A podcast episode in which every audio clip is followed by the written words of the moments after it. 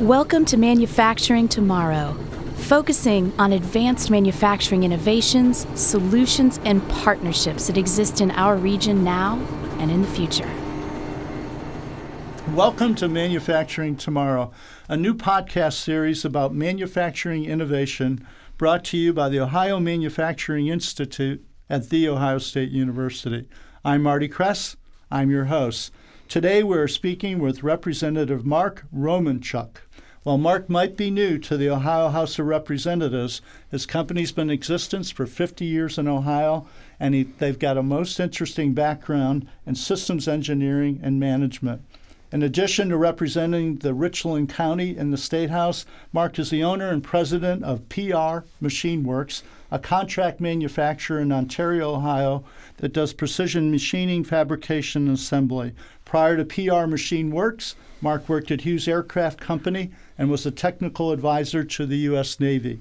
He's a member of the National Tooling and Machining Association. He served as regional team leader for the state's Ohio Skills Bank, an effort to develop regional manufacturing career paths. And additionally, he's the co founder and past president of the Regional Manufacturing Coalition. Mark, welcome to the show. It's a pleasure to have you in the studio today. Thanks for having me, Marty. Mark, I'm going to ask you a series of questions, and you're one of our most unique guests in that you have experience both as an owner of a small business and as a policymaker in the state of Ohio. Your company's been Ohio for 30 years. That in itself is quite a testimony. Could you tell us about your customers and could you tell us about the expansion plans that you've been able to implement to further expand your relationship to the state? Actually, Marty, um, I'm second generation. The business was founded in 1964 by my father, so we're celebrating our 50th year anniversary this year. Um, we're we're a contract manufacturer, which means we make other people's products. Um, we're in the metalworking field, so uh, as you said, we do machining, welding, fabrication, assembly, and test. And we're in markets such as the automotive uh, industry. We do work for oil and gas, um, firefighting, and off-road vehicles. That's a pretty diverse set of customers. Mark, when, when I was reading up about your company, you made a key decision a while back to go from a military DoD contractor to commercial. Is that based on the changing nature of the market? It certainly was. Uh, up until the early 90s, uh, the company was primarily a defense contractor. And if you recall what was going on in the early 90s, uh, President Clinton had come to office, the Cold War was over. Uh, so, therefore, uh, all that military spending that had happened up to that point was starting to wind down. So, it was important that uh, the business convert itself from military based over to commercial based. What makes Ohio attractive for a company like yours? What assets, skills, capabilities are most appealing? Certainly, geography plays a role, um, and manufacturing is the third. We're the third largest manufacturing state in the country, but also, most importantly, it's the people. Uh, we have some of the best craftsmen the world has probably ever known, and uh, to give you an example of that, uh, we do some business in Texas and I can remember when a Texas this Texas company came to Ohio and uh, was uh, talking with us about doing some business. And I can tell you that uh, they were very concerned about the complexity of the part. But as I uh, sat there and listened to them and looked at the print, I thought, well, this isn't really a tough part. This is an everyday part for us. So it just gives you an example of the core competency that exists in Ohio and especially in our craftsmen. So when you look at your market, are you a U.S. based supplier or are you going global? We're primarily a U.S. based supplier. However, a lot of our customers are shipping globally. Overseas. Mm-hmm. Another uh, unique thing about your corporation, PR Machine Works, you're an early adapter of technology. When I read about your uh, father, computer numerical controls, talk about how important that was, and in today's context, how much more important it is. It was absolutely cru- crucial back in the 70s when my father was the first one in the area to buy a computer numerical controlled machine or, or CNC. And that the reason that became so important is because quality standards were rising. And these computer uh, controlled machines uh, made for a better part and, uh, and less scrap, more efficiency. So that was the leading edge of this revolution that we've seen happen in manufacturing where everything's become very high tech, very automated, and it's much different uh, place than it was 40 years ago. Oh, a key theme we've had on the show so far is the role of automation, robotics, network process controls.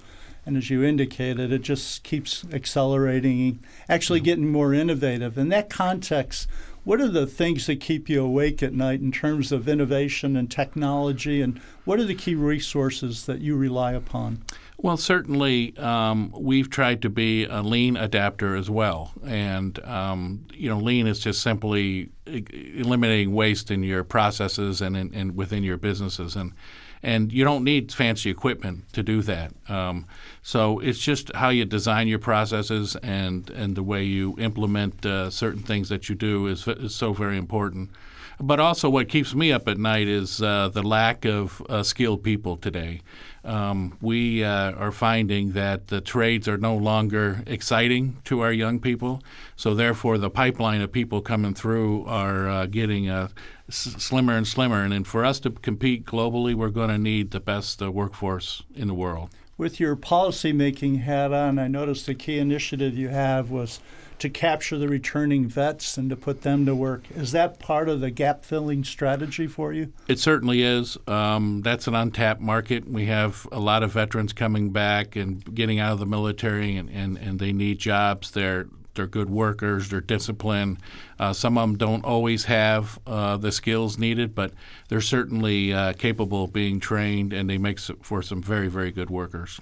Are you engaged in any productive public private or industry academic partnerships? And again, if you could put your policy hat on, if you could tell people if we could do one thing that would best help a supplier network, small businesses, what should we be focused on? Well, we, we try and uh, uh, partner with our local community college. I think our community colleges and our career centers in Ohio are second to none. And um, I think it's so important that businesses have a foot in both uh, worlds. One in the career centers for those uh, K through 12 kids that are coming through uh, and graduating, and, but also in our community colleges, and they can play a huge role in retraining some of the displaced workers, people that maybe their skills have gotten a little bit stale. They can be updated through the community college process. So, the, together, the career centers and the community colleges can play a very, very large role in uh, keeping our workforce uh, world class. How does your role as a small business and someone that understands A to Z of advanced manufacturing help in your day job up in the, at the State House? And do people look at you as a go to person in a lot of these issues? Well, I'd like to think so. Um, you know, what makes a, a, good functioning legislature is is balance, and uh, we need uh, manufacturers in the state house, if, if possible. Seeing again that Ohio is so manufacturing is so important to Ohio, but also having small businesses I, owners in in the legislature is so very important. But again, having this balance of expertise uh, among all the representatives and all the senators is really uh, valuable. Yeah, it's nice to have diverse skill sets. I think there's actually an event sponsored on the Hill in advanced manufacturing in the next week or so. So uh, that's an important activity in its own right. Again, on the on the kind of the policy side of these activities,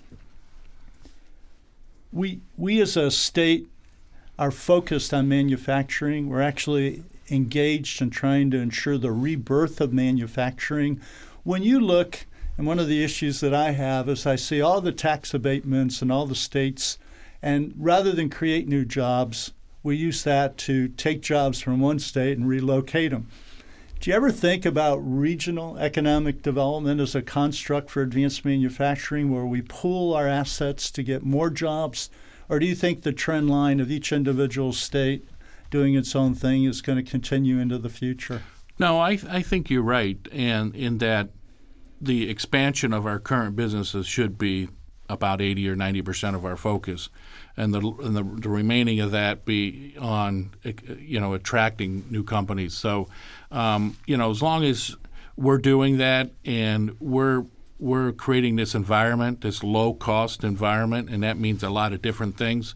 Uh, people will come here, and the abatements and the incentives up front are are really uh, shouldn't be the focus. The focus should be that long-term cost and that long-term concern. Will I be able to find the workforce, and will I if I can't find the workforce, can I get them trained in a pretty short order? So as long as we continue focusing that on that, I think we win with regard to other states, in particular the ones here in the Midwest. If we can create this environment that lends itself to low cost in the long run, we win.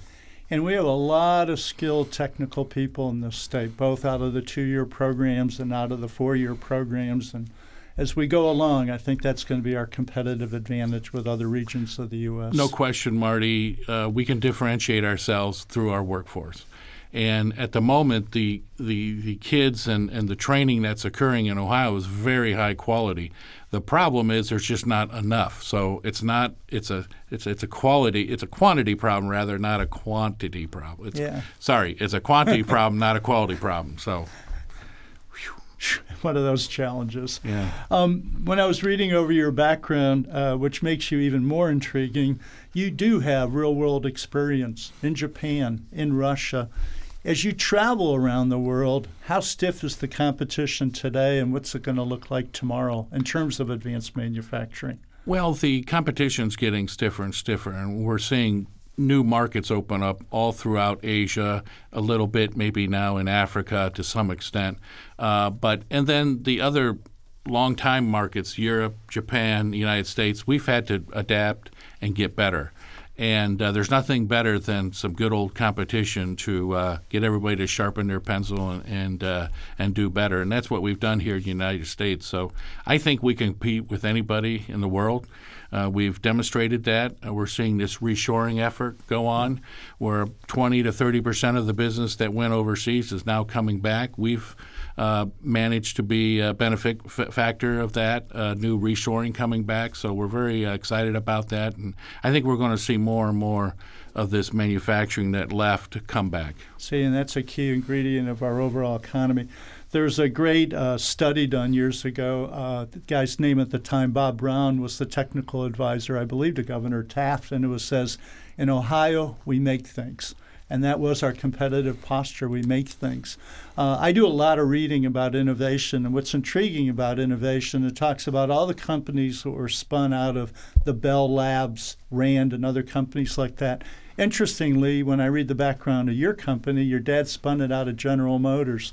Should we be doing more of that? You know, using GM and the other major corporations as a catalyst to create new supplier networks? I don't see why not. Um, we've seen this happen for the last several uh, generations, actually. Many of these multi generational companies started, the founder started because he worked somewhere else and, and started a business potentially in their garage or as a second job.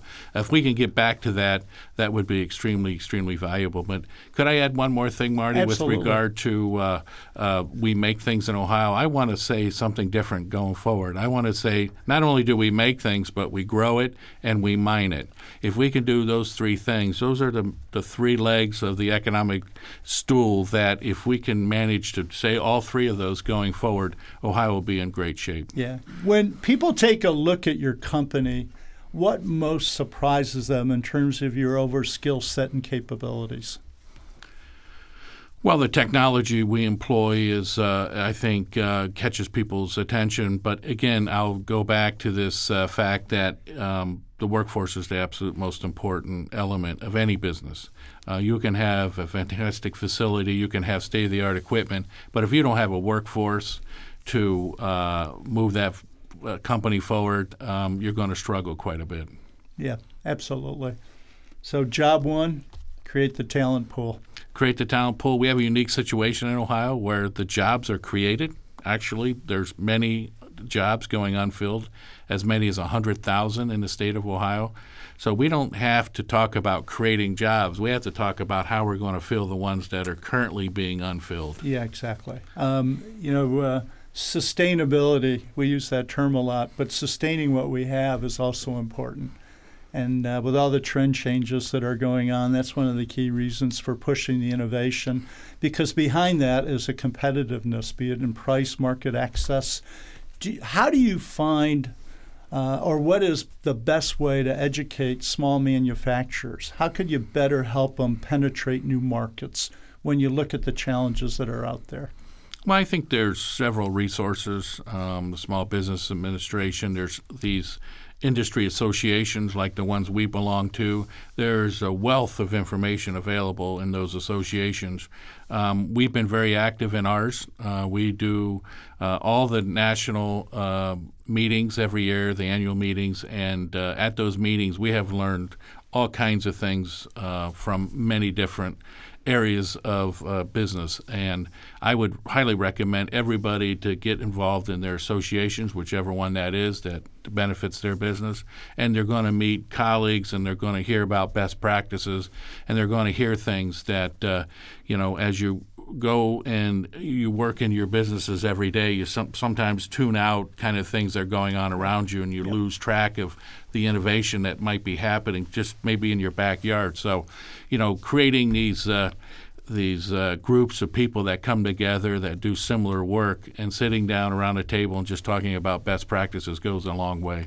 Mark, I think that's uh, great advice for anyone that's listening to the show. You got to get engaged to stay current and uh, trying to stay current with best management practices in manufacturing is, a, is an added challenge because of the pace of technology. Uh, again, there used to be a saying in D.C. Uh, we don't buy green bananas, and the inference is things move so fast that you don't have the patience to watch them ripen. Mm. And I think that's a- absolutely mm. true as well in the manufacturing industry. A lot of the companies that we interface with, the primes, they're looking at technology changing on six to 12 month centers. Mm-hmm. So being able mm-hmm. to rapidly uh, adapt mm-hmm. to that world, make the products they need, I'm sure it's got to be mm-hmm. challenging. I tell you, it becomes a challenge uh, to get that, keep your workforce uh, upskilled. And as technology is changing every six or 12 months, it's very challenging to keep that workforce changing with that uh, technology. So this lifelong learning kind of idea oh, yeah. absolutely becomes critical. And if you're not doing that, you can follow fall behind uh, very quickly. Well, we'd really like to thank you for being on the show today. And we have a tradition our guests get the final word. So, is there any parting comment you would like to, to give the listeners today in terms of you know what we're doing in this state, what you're doing at your company that's the best takeaway for them? Well, Marty, um, it's it's very clear to me that manufacturing is alive and well in the state of Ohio, and for that matter, for in the United States. Um, I'll say it. I've said it before. I'll say it again. That we can compete with anybody in the world, and uh, we're going to. I think people, are, companies are going to start putting their businesses right here in Ohio and the Midwest, in particular Ohio, uh, because of that workforce and because of the talents that um, reside right here in the Midwest. So, Mark, thank you. You're welcome.